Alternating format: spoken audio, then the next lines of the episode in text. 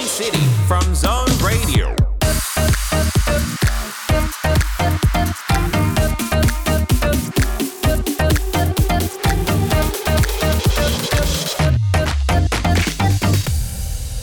Chào mừng tất cả các bạn thính giả đang đến với ECT.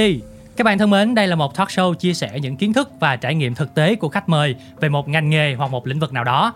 Và chương trình sẽ được phát live vào 19 đến 20 giờ mỗi tối thứ sáu hàng tuần trên tần số FM 89 MHz hoặc trên ứng dụng Zing MP3 và được phát lại vào 15 giờ ngày hôm sau. Ngoài ra thì các bạn còn có thể nghe lại podcast trên rất là nhiều nền tảng như Zing MP3, Spotify hay là Apple Podcast. Và ICT ngày hôm nay chúng ta sẽ cùng nhau trò chuyện về một chủ đề rất là hấp dẫn, đó chính là biên kịch phim. Làm sao mà chúng ta biến những câu chuyện đời thường thành những kịch bản thật sự là hấp dẫn, lôi cuốn và kịch tính từ đầu đến cuối. Và với chủ đề thú vị này thì ngày hôm nay John Radio rất là vui khi được trò chuyện với anh Trần Khánh Hoàng, đang là biên kịch của rất là nhiều bộ phim nổi tiếng như là Em chưa 18 nè, Vui đại náo, Mùa viết tình ca hay là Thiên linh cái. Xin chào anh Hoàng ạ. Xin chào các bạn thính giả của Zone, mình là Trần Khánh Hoàng.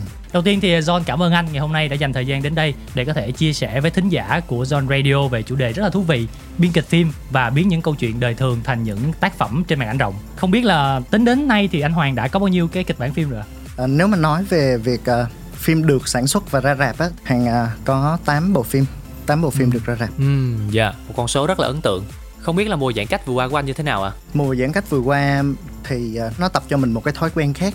Tức là trước đây Hoàng là một cái người mà Hoàng thường xuyên à, ra ngoài quán cà phê để làm việc. Ừm, Ừ. dạ. À, mặc dù là mình ra quán cà phê thì mình vẫn đeo tai nghe và mình cũng tạo một cái sự ngăn cách đối với đám đông nhưng mà cái cái không gian ồn ào ở quán cà phê với đông người như vậy thì à, nó là một cái môi trường làm việc rất là tốt với mình tất nhiên là điều đó dịch nó đã thay đổi hoàn toàn và mình uh, 4 tháng dịch thì mình vẫn phải tìm cách để mà mình ở nhà mình lấy mấy con mèo làm cảm hứng. Ừm, dạ. nhìn tụi nó đi qua đi lại và mình vẫn phải tìm kiếm cái cái năng lượng để mà mình có vẫn vẫn phải hoàn thành được cái những cái, cái hạng mục công việc của mình Ừm, dạ. Vậy thì trong thời gian giãn cách vừa qua anh đã xem được bao nhiêu bộ phim rồi? một cái điều thú vị nữa là cái đợt giãn cách nó cũng thay đổi cái thói quen xem phim của mình trước đây mình rất là ít khi mà mình dành thời gian để mình xem phim uh, series À, Ừm. mình chủ yếu nếu có một cái khung giờ nào rảnh tranh thủ khoảng một hai tiếng gì đó thì mình sẽ lựa một cái bộ phim uh, điện ảnh để mình coi nhưng mà ừm, thời gian dịch vừa rồi thì đó nó cũng thay đổi mình cũng thử coi một số cái bộ phim uh, series đặc biệt là mấy cái series của Hàn Quốc À, đã, đã xem Squid Game chưa ạ? Ừm, chưa oh wow. người ta nói là ừm, cái gì ngon thì để từ từ ăn Ừm, dạ. nhưng mà Hoàng đã xem Hometown Cha Cha Cha rồi hôm và? Senso nữa Ngày hôm nay thì rất là đặc biệt khi mà khách mời chúng ta là một biên kịch và anh cũng từng là một thầy giáo. Ban biên tập đã chuẩn bị sẵn rất là nhiều thử thách dành cho anh Hoàng. Và chúng ta sẽ đến với thử thách đầu tiên, không biết anh sẵn sàng chưa? ok Dạ, anh có phải là một người nhảy số nhanh không? um, hên xui đi À, rồi ha. thử rồi biết Trò chơi này cũng đơn giản thôi thì ờ, em sẽ đưa ra những cái câu hỏi. Anh có 3 giây để trả lời những câu hỏi này. ok Câu hỏi đầu tiên, kịch bản nhanh nhất anh Hoàng từng viết trong bao lâu? um, 21 ngày Em chưa 18 hay vui đại não? Phú Quy Đại Não Hai tình cảm hay kinh dị giật gân? cả hai Một mình trong phòng hay cà phê không gian mở? cà phê không gian mở Dạy học hay viết kịch bản phim? viết kịch bản phim. Dạ rất xuất sắc, rất là nhanh khi mà đã vượt qua 5 câu hỏi. Chưa tới 3 giây mỗi câu. À, hình như cũng không có số đó nhờ không có số mới nhanh. dạ.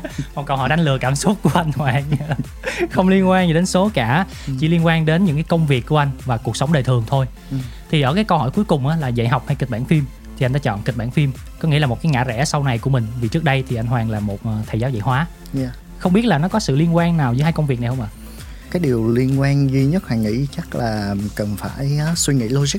Ừm, tại vì uh, mọi người đều nghĩ rằng là những cái bạn mà giỏi văn rồi bên bên mảng văn chương Dạ, sẽ rồi. rất là phù hợp. Nhưng mà thật sự đối với hàng thấy thì biên kịch nó khác với lại những cái thể loại viết khác đặc biệt là kiểu văn chương tiểu thuyết. Là tại vì uh, chúng ta có một cái thời gian nhất định giống như một bộ phim thì nó chỉ có 90 phút tức là nó tương đương đâu đó khoảng trăm trang kịch bản thôi Ừm. và bạn phải kể làm sao để mà toàn bộ cái câu chuyện của bạn toàn bộ cái thế giới của bạn nó chui hết vô trong một trăm trang đó Ừ. và dĩ nhiên là nó cần phải có sự sắp đặt rất là logic về tình tiết để mà nó tạo cái sự kích thích tạo cái sự tò mò Ừ. tạo những cái cung bậc cảm xúc đối với khán giả Ừ, và chính vì vậy cho nên là nó là những cái bài tính mà chúng ta phải tính toán rất là nhiều Ừm, dạ. Hồi nãy thì anh Hoàng cũng có đề cập á là những cái bạn như là nhà văn nè hoặc là nhà báo thì thường sẽ dễ nghĩ là dễ nhảy sang biên kịch vì mình có sẵn cái background mình viết rồi. Vậy thì có rất nhiều công việc viết đúng không? Và anh Hoàng cũng từng là một người viết copy, viết quảng cáo. thì anh thấy là với cái nghề biên kịch ngoài cái chuyện tính toán logic thì nó còn cái sự khác biệt nào giữa những cái nghề viết khác không ví dụ như là viết uh, tiểu thuyết đi chẳng hạn thì khi các bạn uh, viết dấu chấm cuối cùng là nó đã thành tác phẩm rồi ừ. Ừ. nhưng mà khi biên kịch viết chữ end thì nó mới chỉ là một cái bắt đầu thôi ừ. yeah. tại vì Tại sao ạ? uh, toàn bộ kịch bản của các bạn nó là một mớ giấy lộn nếu nó không được sản xuất tại vì mục đích của chúng ta là tạo ra một bộ phim và cái kịch bản nó chỉ là bước đầu tiên thôi Ừ. thì từ cái bước đầu tiên đó thì à, bạn phải có nhà sản xuất bạn phải tìm kiếm đạo diễn tìm kiếm nguồn đầu tư. Rồi sau đó với cái sự góp sức của tất cả mọi người bạn chỉnh sửa cái kịch bản đó để mà nó có một cái phiên bản tốt nhất để nó có khả năng sản xuất khả thi nhất. Rồi à, sau đó thì đó nó mới được thành hình. Và chưa kể là gì một cái câu chuyện thì nó được kể ba lần. Ở trong điện ảnh nó được kể ba lần. Đầu tiên là do biên kịch kể trên giấy. Dạ. Sau đó là đạo diễn họ kể ở trên cái quá trình làm việc của họ tiền kỳ On set. và on set đó sau đó thì đạo diễn và editor ờ, người dựng phim họ sẽ kể lại một lần nữa trong cái quá trình hậu kỳ thì qua ba lần như vậy thì kịch bản nó sẽ có sự thay đổi để mà mọi người cùng nhau tìm kiếm ra được một cái phiên bản câu chuyện tốt nhất để giới thiệu nó với khán giả thì đó là một cái có thể nói là nó yêu cầu cái việc làm việc tập thể nhiều hơn rất nhiều so với những cái ngành viết khác Ừ, dạ. Cảm ơn anh Hoàng với những chia sẻ rất là thực tế vừa rồi. À, mặc dù là nó đều có điểm chung là viết nhưng mà như anh Hoàng nói thì ờ, với biên kịch chúng ta cần phải tính toán sao cho rất là logic và bên cạnh đó là mình sẽ theo suốt cái tác phẩm của mình từ đầu đến cuối đến khi mà nó thật sự xuất hiện trên màn ảnh luôn. đúng rồi Dạ. Và trước khi chúng ta đến với những cái câu chuyện tiếp theo cùng với anh Trần Khánh Hoàng thì ờ, mời tất cả các bạn thính giả cùng lắng nghe một ca khúc để thư giãn các bạn nhé. Xin mời các bạn cùng lắng nghe Look for the Good của Jason Mraz. Look for the good in everything. Look for the people who will set your soul free. It always seems impossible until it's done. Look for the good in everyone.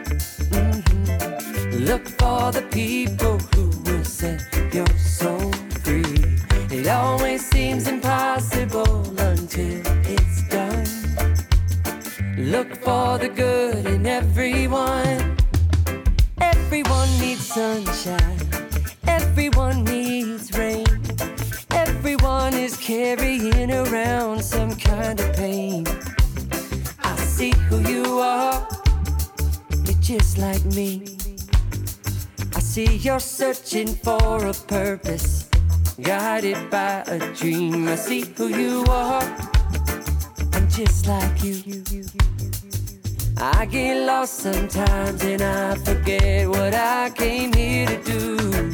I keep on trying.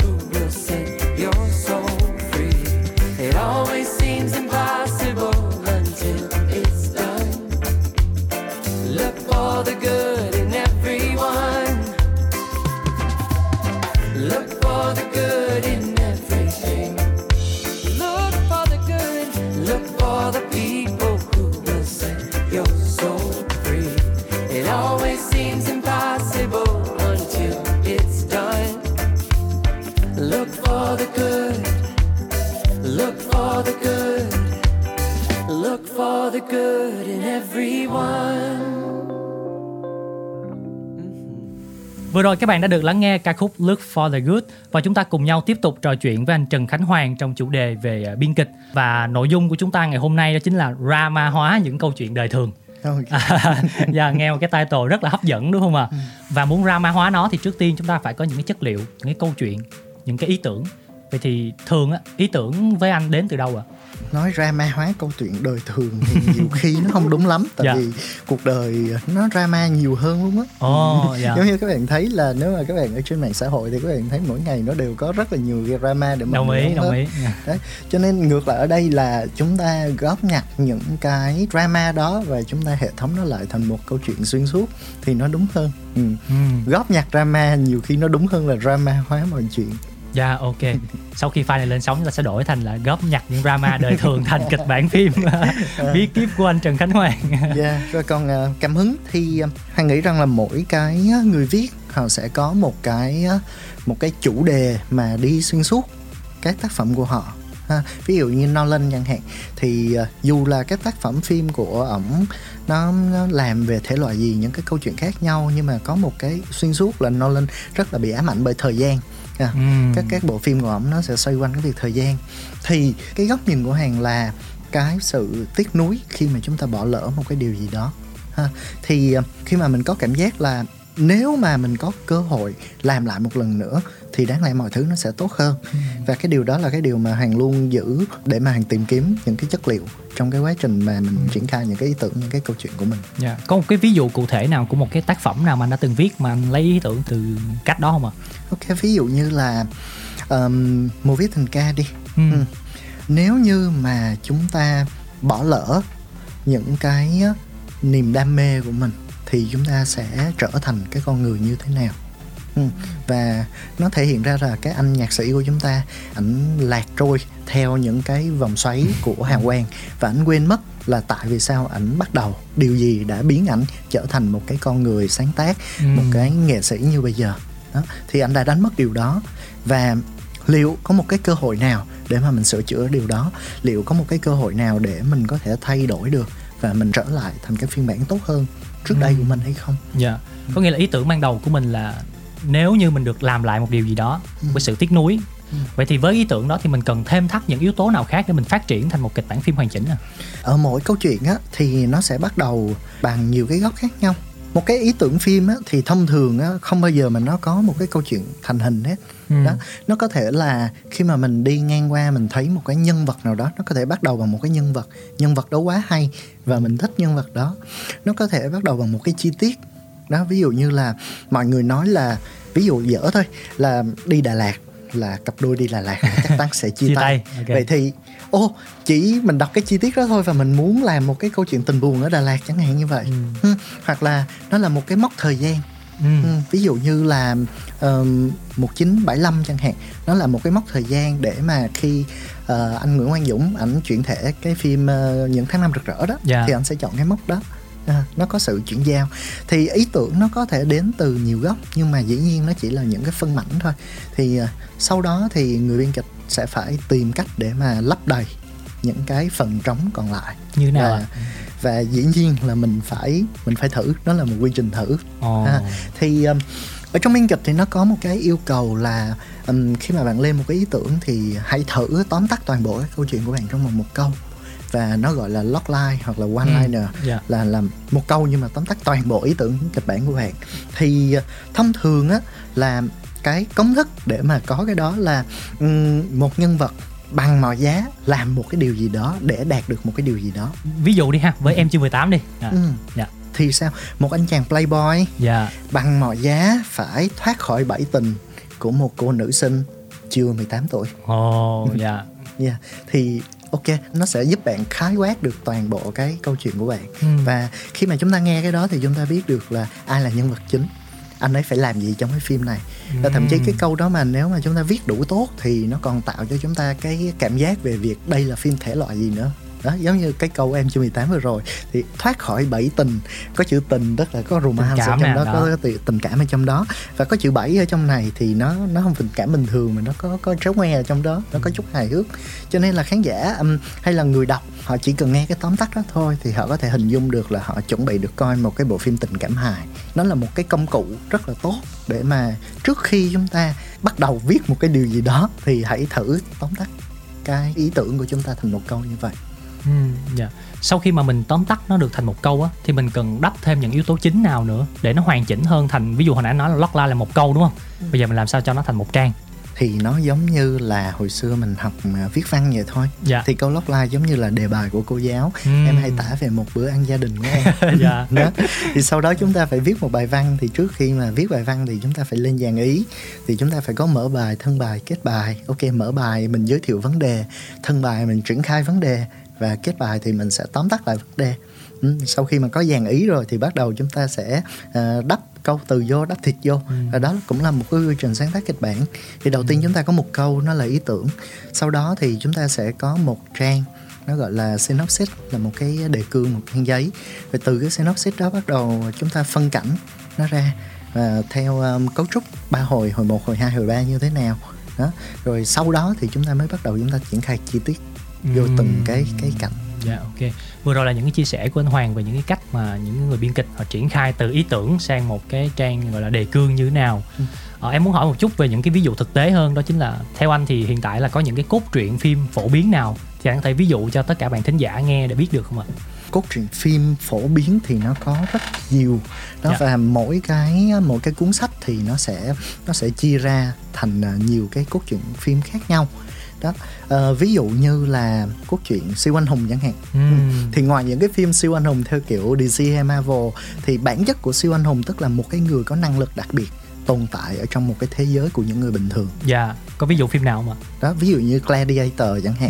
Ừm, à, võ sĩ giác đấu anh ấy là một cái người đặc biệt nhưng mà anh ấy phải đối diện với những cái con người tầm thường xung quanh mình Ừm. và cái sự kỳ thị của những con người tầm thường đối với cái tài năng xuất chúng của ảnh nó sẽ tạo thành cái điều thú vị ở trong cái phim Dạ. đó thì nếu mà cái góc đó chúng ta lật ngược lại thì chúng ta sẽ có là một cái người bình thường ở trong thế giới của những người phi thường đó Ừm. thì nó nó là dạng phim của những cái anh chàng danh hài đó những anh chàng mà đóng vai ngố ngố đó Dạ. ở trong một cái thế giới mà đầy rẫy những con người thông minh hơn mình nhưng mà tới cuối cùng thì lại lộ ra là anh chàng ngố đó đó Thông minh nhất. lại là người thông minh nhất lại là người giải quyết tất cả mọi cái sự việc theo cái hướng nhiều khi là simple is the best Ừm. đơn giản nó lại là cách hiệu quả nhất đó, ngoài ra thì nó có những cái uh, nhiều nhiều cái phân loại khác nhau ví dụ như là những cái phim hành động thì nó sẽ có kiểu phân loại gọi là bộ lông cừu vàng Ừm. đó giống Nghe như hấp là dẫn quá. giống như là cái hành trình của Harry Quinn mà đi đi đánh cắp bộ lông cừu vàng vậy đó Dạ. thì những cái phim mà nó có một cái ờ, kho báu hay là một cái nhiệm vụ gì đó cần phải hoàn thành thì nó sẽ vô cái cốt truyện đó Ừm. ừ, hoặc là Với ờ, rom-com thì sao? rom-com thì ờ, nó được xếp vô dạng là buddy love ha, tức là những cái bộ phim mà nó có yếu tố tình thân có yếu tố tình yêu. Ừ. thì ờ, ở trong cái thể loại phim đó cái điều quan trọng là gì? Là hai cái người đó họ sẽ phải học cách để mà chịu đựng lẫn nhau Ừ. khi mà yêu nhau thì mình không phải là mình muốn thay đổi đối phương mà ngược lại là mình phải chấp nhận cả những cái tốt và cái xấu của đối phương. Đó thì lúc đó là coi thử cái tôi của ai lớn hơn. Dạ. nếu mà ai học được cái bài học về giảm cái tôi mình xuống và dành tình cảm cho người kia thì người đó sẽ là người có được hạnh phúc Dạ. ở trong cái thể loại nhưng mà phim đó. thường với những thể loại phim đó thì đâu là cái chi tiết gọi là hấp dẫn nhất? Cái cốt truyện mà phổ biến nhất cho những cái thể loại mà hài tình cảm á thật ra thì uh, hài tình cảm hay là thể loại uh, buddy uh, bạn thân thì cái thú vị nó đến từ cái sự tréo ngoe của hai nhân vật Dạ. hai nhân vật mà càng khác biệt hai nhân vật càng đến từ hai thế giới khác nhau có những cái thế giới quan và nhân sinh quan khác nhau Ừ. nhưng mà khi có một cái điều kiện nào đó ép buộc họ phải cùng đi với nhau ờ, Dạ. phải nảy sinh tình cảm với nhau và học cách nhường nhịn lẫn nhau để cùng nhau giải quyết một vấn đề thì cái sự tréo ngoe đó nó luôn luôn nó tạo cái cảm giác thích thú ừ, cho khán giả ừ. và nói chung lại thì nhiều khi mình có thể tóm gọn lại là tất cả mọi cái câu chuyện ở trên đời nó đều chỉ xoay quanh đúng một cái cốt truyện duy nhất đó là fish out of water là cá ra khỏi nước thôi Ừ, dạ. à, tức là nghe hấp dẫn quá khi là một người bình thường và bước vô trong một cái thế giới hoàn toàn không có phù hợp với bản thân mình và làm thế nào phải loay hoay trong cái thế giới đó để mà cuối cùng làm chủ được thế giới đó và trở thành cái phiên bản tốt hơn của mình đó. Ừm. nếu mà một con cá ra khỏi nước mà nó vẫn có thể sống được thì ok happy ending thôi. Mình có một bộ phim tốt rồi. Ồ dạ. Thì vừa rồi là những cái chia sẻ rất là thực tế của anh Hoàng luôn Và các bạn thính giả khi mà nghe được chương trình này Thì cũng biết một chút về cái bí kíp ha. Là cái câu cuối cùng mà anh Hoàng nói là cá ra khỏi nước. Được biết thì anh Hoàng cũng là một người rất là đam mê âm nhạc.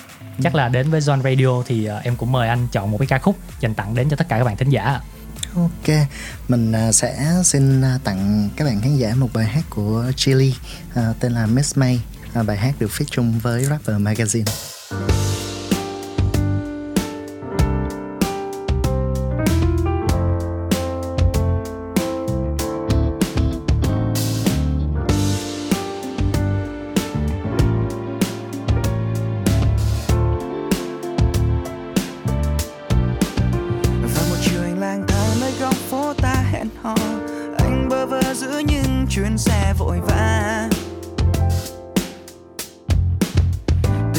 Trôi qua, anh đâu biết ta lạc nhau. Có lẽ sau bao nhiêu tháng năm khiến ta vụn vỡ.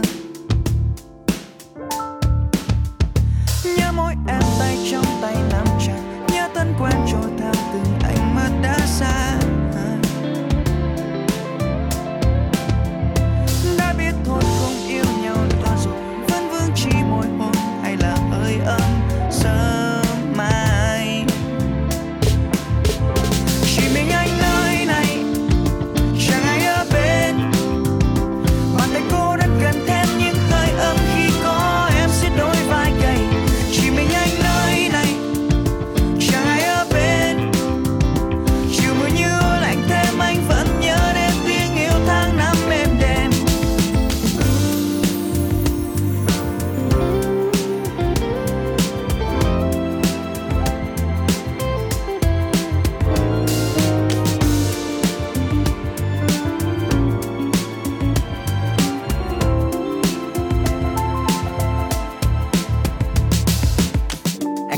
bay phố đông, chuyến xe cứ đi. Có những cơn đau, không phải đau nôm na căng da trên tử chi. Có những cơn say ừ thì lay hoay những điều cũ kỹ Mà quên mất là biết kịch trên đời bắt đầu đều bằng từ bi. Chúng ta ghét giả dối nhưng lại chăm lo bề ngoài kỳ công. Có công chữ mất lời buồn quá nhiều đêm dài lưỡi trông. Cũng thật lạ, mình cố gắng có thật nhiều tiền Vì mong thấy nhà thấy xe thấy cả một bộ đồ mới Nhưng mà nỗi buồn thì không. Mà có khi phần chuyên mình cũng tự như lá nhị, Bước vội đến chống đi mà lại chẳng kịp vội chào. Chuyện vui buồn sau này bảo vệ Đôi ta chỉ cùng về cội ôm ngày tháng hoặc bị gió đi cuốn đi nơi nào. Bước đi trước khi lời hai ước mi lần cuối. Anh cũng ước có một ngày khác nơi đó hai ta vẫn tới. Một ngày mà em sẽ hỏi ai sẽ ôm đôi vai em? Ừ thì anh im, nhưng nếu không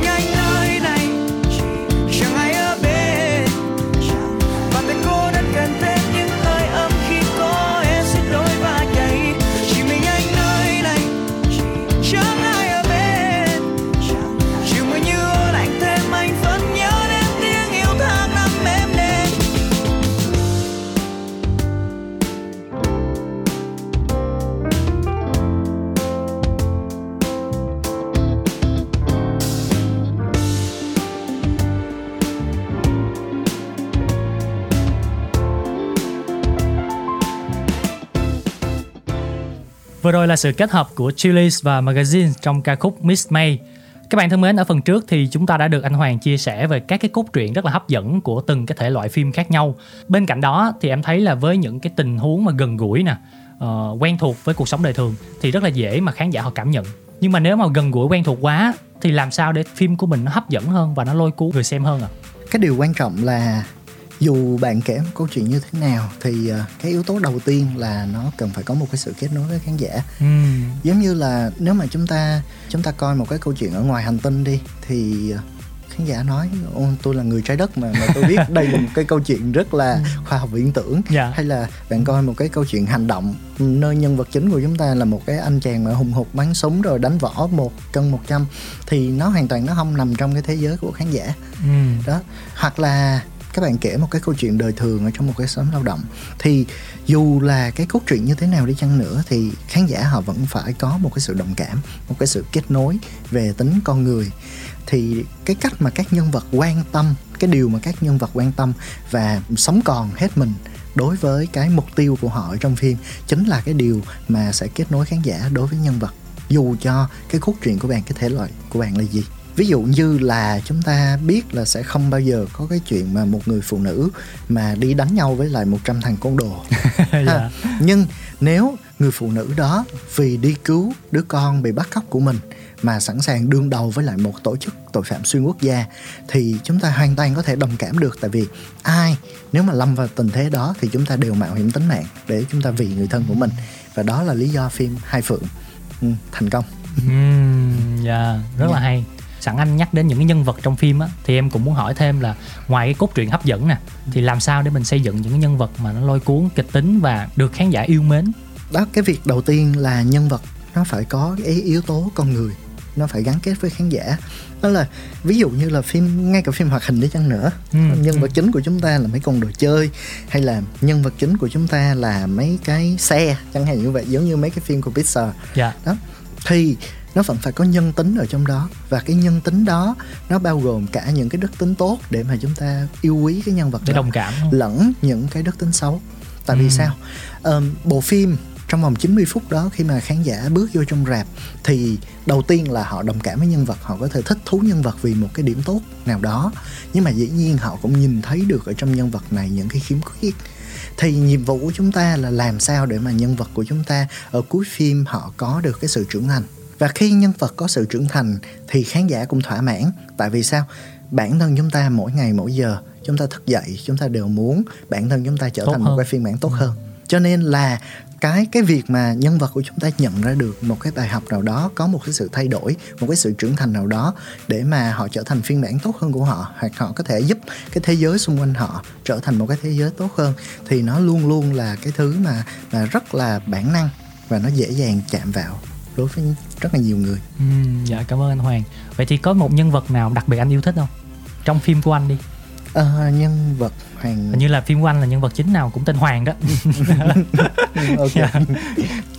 hoàng rất là thích những cái nhân vật ờ, cha mẹ ở Ồ. trong những cái tác phẩm của mình Dạ. ha tại vì ờ, ở trong cái ờ, cái tác phẩm của hoàng thì hoàng rất là cố gắng lồng ghép những cái yếu tố gia đình vào trong đó. Ừ. tại vì hoàng thấy được rằng là khi mà mỗi cái thế hệ ờ, chuyển giao á thì nó luôn luôn có những cái đứt gãy về mặt quan điểm Ừm. Ừ. ừ. Ờ, chính vì vậy cho nên là, và mình với lại những cái người bạn của mình cũng đã từng trải qua cái chuyện đó cho nên mình rất là mong muốn là những cái người trẻ sẽ lớn lên trong một cái môi trường mà sẽ được người lớn quan tâm ừ.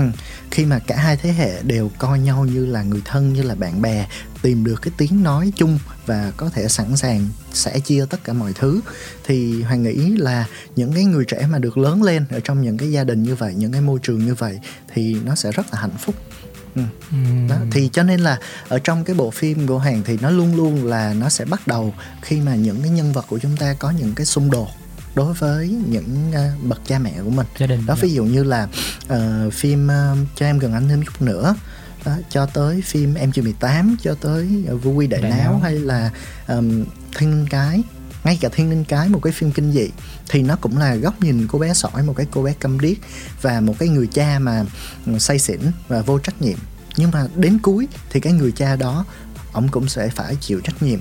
Ông cũng phải đứng ra để mà bảo vệ con gái của mình đó, và cái đứa con gái, mặc dù ông ông bố của mình là một cái người đối xử với mình không tốt, coi mình là một cái đứa tật nguyền và có cơ hội là đẩy mình đi, nhưng mà khi mà mình bước vào đường cùng thì mình cũng sẽ quay về, mình sẽ dựa đúng vô cái cái cái người thân duy nhất của mình.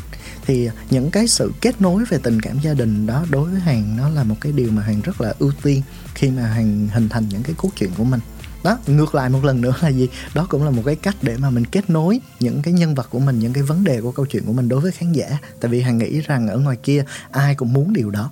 Ừ, dạ. À, rất là hay. À, nhờ anh Hoàng chia sẻ mà các bạn khán thính giả sẽ hiểu hơn về những cái bộ phim của anh cũng như là về cách mà những người biên kịch họ cài cắm các cái tình tiết hoặc là những cái thông điệp rất là ý nghĩa đằng sau những cái bộ phim. Với Thi Linh Cá thì không chỉ là một bộ phim gọi là giật gân kinh dị đúng không? Mà bên cạnh đó còn có những thông điệp rất là ý nghĩa. Cảm ơn anh Hoàng rất là nhiều về những chia sẻ vừa rồi. Và chắc là trước khi chúng ta đến với những phần tiếp theo thì hãy cùng nhau lắng nghe một ca khúc để thư giãn các bạn nhé. Xin mời các bạn cùng lắng nghe ca khúc Butterfly của John Mido. Thì đây là OST của bộ phim ờ, Hospital Playlist phần 2 ạ. Mời các bạn cùng lắng nghe.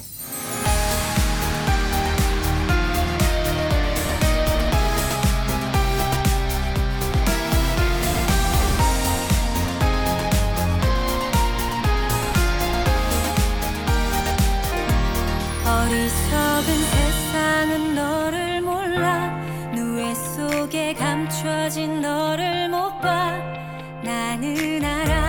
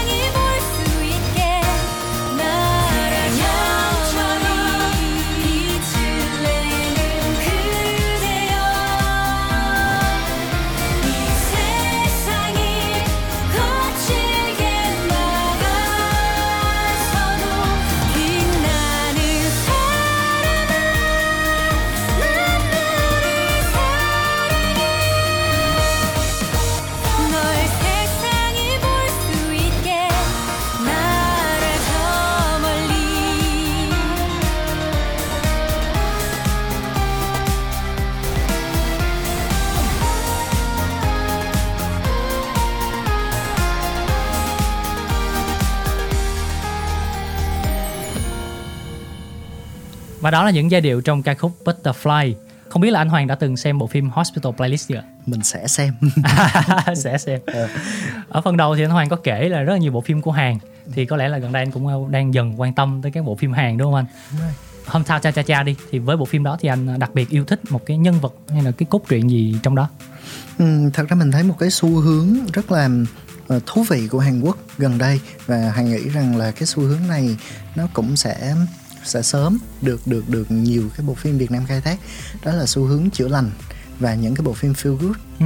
cái mong muốn của Hàn khi mà ngay từ đầu lúc mà mình bắt đầu mình viết kịch bản thì mình cũng muốn viết những cái bộ phim feel good Dạ. đối với Hàn thì khi mà mình định hướng rất là rõ ràng mình sẽ trở thành một biên kịch phim thương mại điều đó có nghĩa là mình sẽ lấy không chỉ tiền bạc của khán giả dĩ nhiên đó nhưng mà tác phẩm của mình nó còn lấy thời gian của khán giả nữa các bạn biết nhất là trong mùa dịch nữa bây giờ mà khi mà ra rạp tức là các bạn phải rời khỏi cái giường của các bạn các bạn Dạ. lên đồ Thói quen mọi người thay các, đổi. các bạn chạy xe rồi các bạn đến đó các bạn xếp hàng mua vé và các bạn dành 2 tiếng đồng hồ ở trong rạp vậy thì ở góc độ của mình, khi mà mình mang đến cho khán giả một cái trải nghiệm giải trí, thì mình mong muốn rằng ở cuối cái trải nghiệm giải trí đó, nó sẽ nó sẽ mang lại một cái giá trị tích cực, một cái năng lượng mà nó nó nó nó lan tỏa cái sự tích cực đó đối với mọi người đó cho nên là rất là nhiều cái bộ phim của hàng nó ở cái thể loại tình cảm Ừ. rom com và gia đình thì tại vì là mình mong muốn là những cái bộ phim của mình khi mà khán giả coi xong họ sẽ cảm thấy hạnh phúc họ sẽ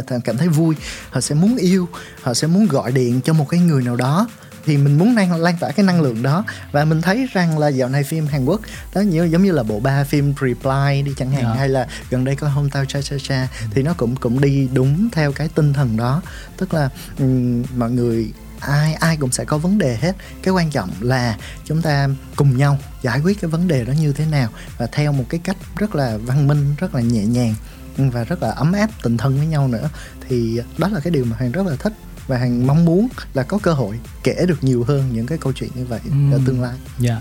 Và theo em thấy thì cái việc mà chúng ta trải qua cái thời gian giãn cách quá lâu thì mọi người ờ, mong muốn được xem những bộ phim gọi là chữa lành tâm hồn như anh Hoàng vừa chia sẻ. Thì bên cạnh đó là những cái bộ phim hài hoặc là những có những cái tình tiết hài hước á thì cũng rất là thu hút các bạn khán giả. Anh Hoàng trước đó thì cũng từng chia sẻ là có những cái cách để mình viết những cái tình huống hài đúng không? Thì không biết là anh có thể chia sẻ một chút cho các bạn thính giả được biết không ạ? Cái việc đầu tiên khi mà mình nói về hài á thì Dạ. mọi người sẽ nghĩ rằng là ừm, hài nó là phải vui nhưng mà trên thực tế nhiều khi không vui nó vẫn gây hài được. Gì kỳ vậy anh cụ thể như thế nào ạ? Ok ờ, nó hơi trái ngược như vậy. Ví dụ dở thôi là khi bạn nhìn một cái người mà bị trợt vỏ chuối á dạ. thì bạn cười. Nhưng mà nếu bạn tự trợt vỏ chuối thì bạn có cười không? Không Ừm. bạn không cười. Đó Ờ, bạn sẽ đứng dậy và vờ như là mình chưa giờ chợt bạn sẽ nhìn qua nhìn lại coi thử có ai không thấy không? Đó. thì khi mà cái nụ cười khi mà mình nhìn thấy một người chợt vỏ chuối á thì thật ra là gì? Người đó đang đau mà ừ.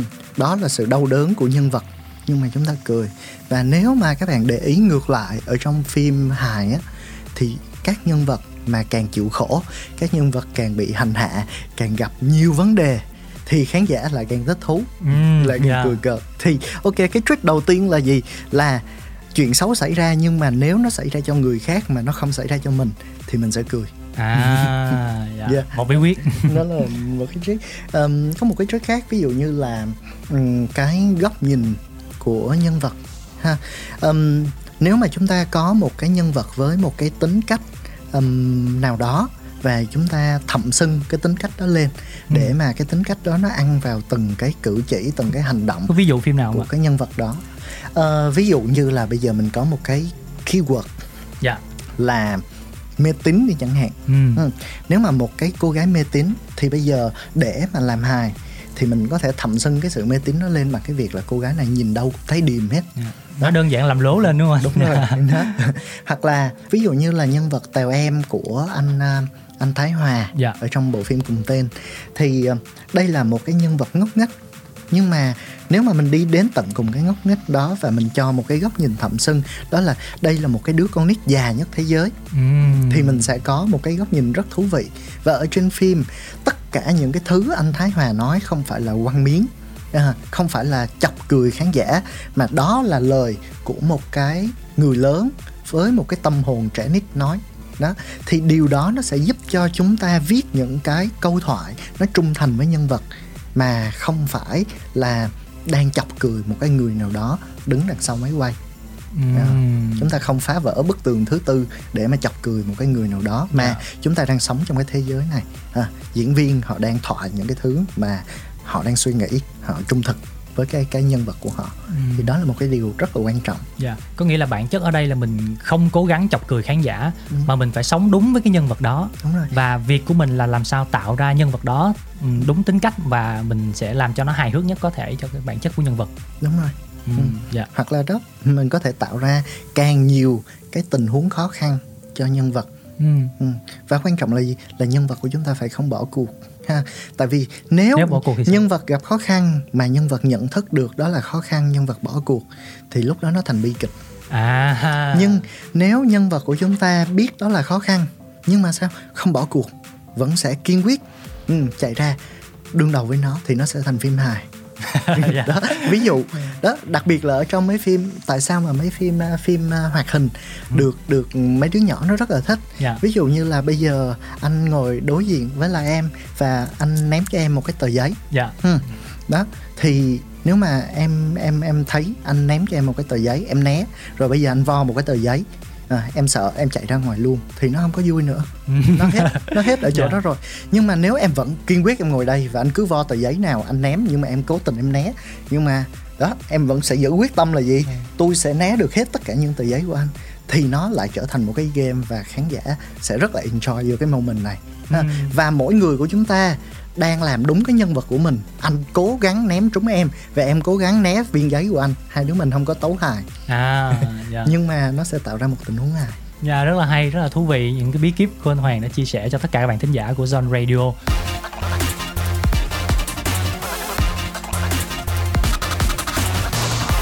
Và sẵn nói đến những tình huống dở khóc dở cười anh, mặc dù mình có bí kíp ha, mình có lý thuyết, nhưng mà đôi khi thì mình cũng sẽ rơi vào những tình huống là mình viết ra những cái câu thoại hoặc những cái ờ, tình huống nó thật sự không có mắc cười. thì ờ, có những tình huống nào anh đã từng gặp không? Anh thể chia sẻ một chút và anh đã thay đổi như thế nào? viết là một cái hành trình ờ, đặc biệt là viết kịch bản nữa thì nó là một cái hành trình tập thể cho nên là không chỉ là miếng hài đâu mà nhiều khi câu thoại của mình cũng Dạ, chính xác. nhiều khi nhiều khi mình viết mình thử mình đọc nó lên và mình thấy ok nó mượt rồi đó ngon lành rồi đó nhưng mà khi mà mình ờ, mình làm việc chung với tập thể khi mà mình có một cái buổi table reading ngồi đọc kịch bản chung với lại ekip đó thì mọi người sẽ giúp mình nhận ra vấn đề ha. Ừ. và nhiều khi mọi người sẽ sẽ giúp cho cái miếng mà mình quăng đó được tốt hơn nó được hiệu quả hơn nó được chính xác hơn ừ. tại vì ờ, nhiều khi một cái câu thôi nhưng mà chúng ta ngắt đúng cái nhịp của nó Ừ. thì nó sẽ tạo hài. Nhưng mà nếu chúng ta đọc luôn tuồng hay là chúng ta thả không không đúng cái nhịp của nó thì nó sẽ mất đi cái miếng hài. Rất miếng đúng không anh? ừ, đúng rồi rất miếng. Thì phải phải luyện tập phải phải cùng nhau cùng nhau thực hành cái điều đó. Ừ. thì đó là công việc của tập thể.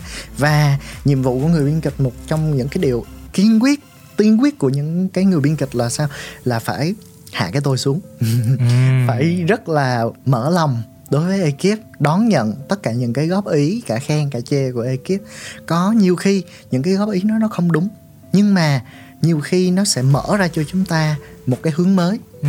chúng ta không đi vô đường đó nhưng mà nó sẽ cho chúng ta một cái ngã rẽ mới để Dạ. chúng ta có được một cái đường nó sáng sủa hơn nó tốt hơn đó cho nên là cái việc làm việc nhóm là một cái điều rất là quan trọng ở trong nghề phim và đặc biệt là biên kịch Ừ, dạ. Cảm ơn anh Hoàng về những chia sẻ rất là chân thành. Luôn biết lắng nghe mọi góp ý vì một tác phẩm tốt nhất trên màn ảnh cũng là một yếu tố rất là quan trọng của những người biên kịch. Chúng ta vẫn còn rất là nhiều câu chuyện hay xoay quanh chủ đề biên kịch phim ở phần tiếp theo của chương trình. Còn bây giờ thì à, John mời các bạn cùng lắng nghe âm nhạc nhé. Ca khúc World with Heaven do anh chàng Casey thể hiện. Đây là ca khúc nằm trong album nhạc phim bom tấn Shang-Chi and the Legend of the Ten Rings. Did you get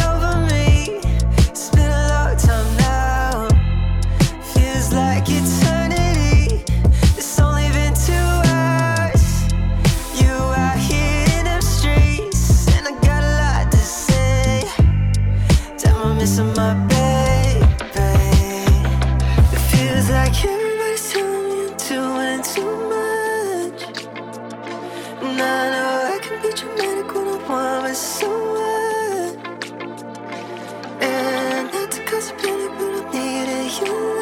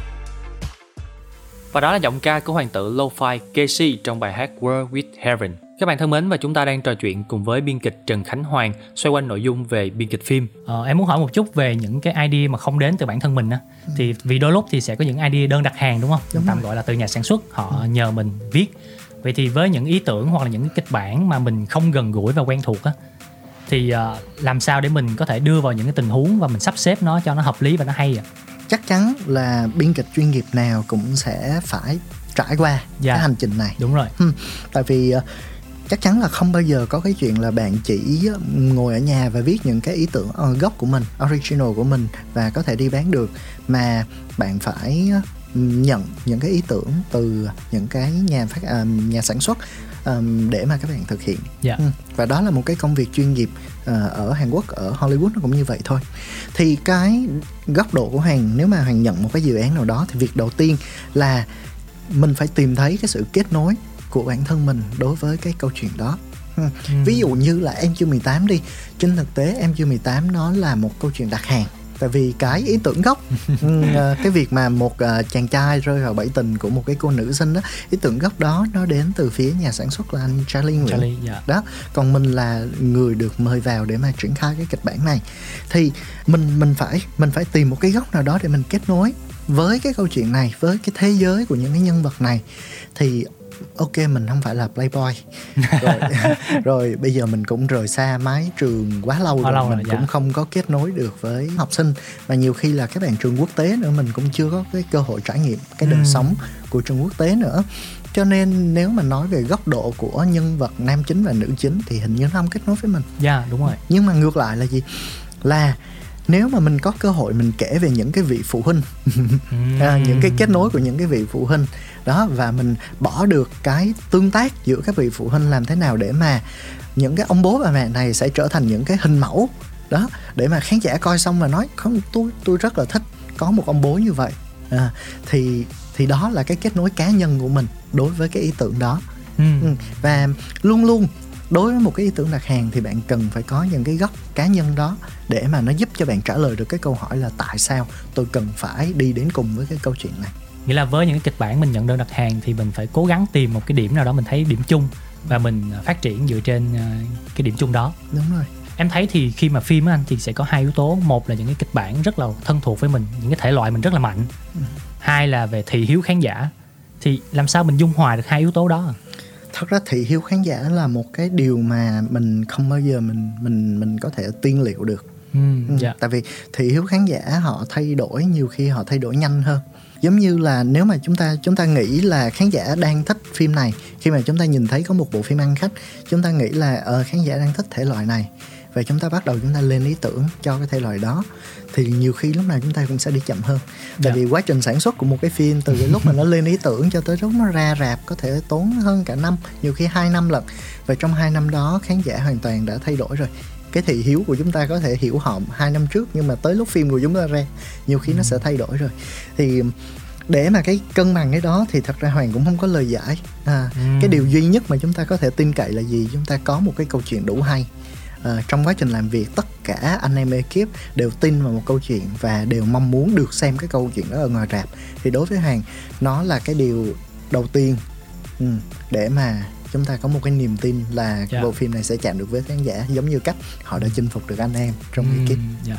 nhưng mà thế thì nếu mà phim mình cảm thấy rất là hay đi nhưng mà mình nghĩ là cái đề tài đó sẽ kén khán giả thì sao đề tài mà kén khán giả thì lúc đó mình phải coi ngược lại là mình đang có bị cả nghĩ hay không? Ồ. À, mình đang có phiến diện nhìn về một cái nhóm khán giả nào đó hay không?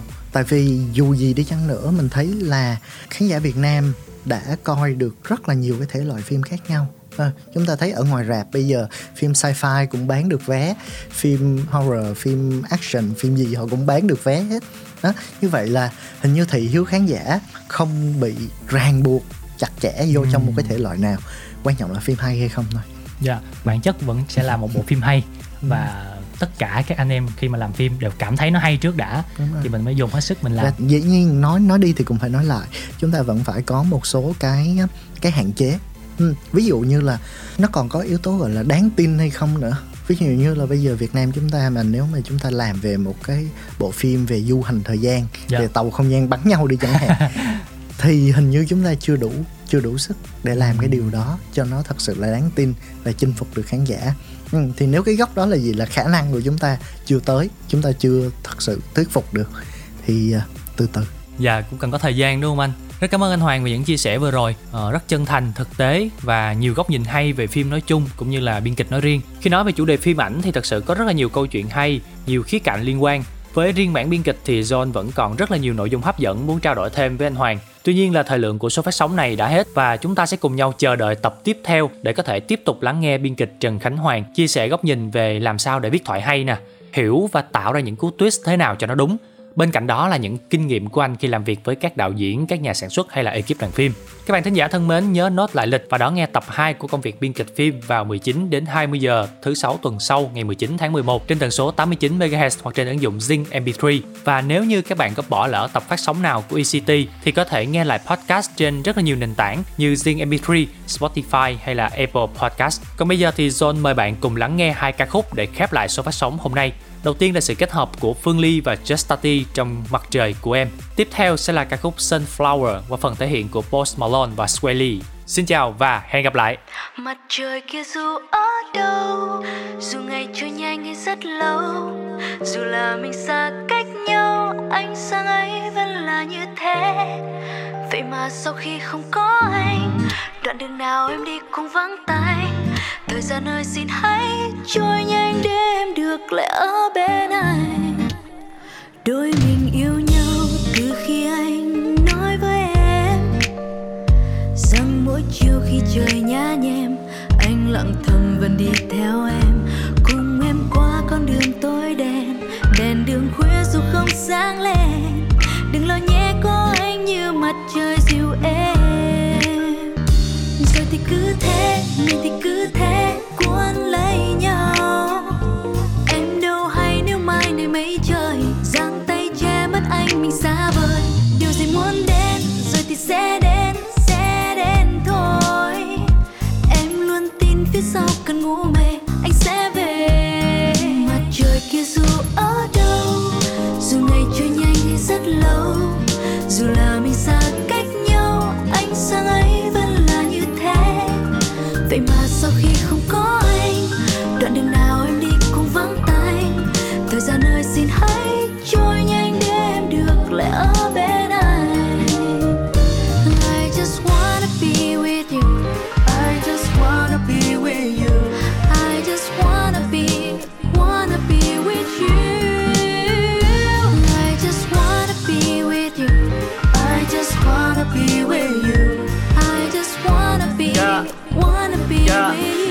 just just I'm just I'm just à.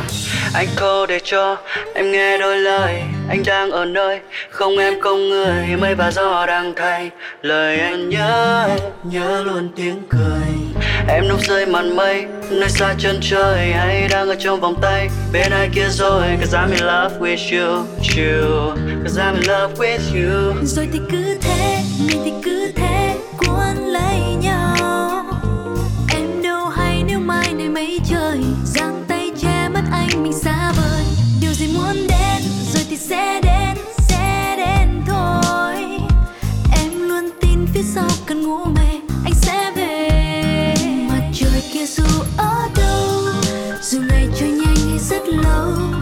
dù là mình xa cách nhau anh sang ấy vẫn là như thế.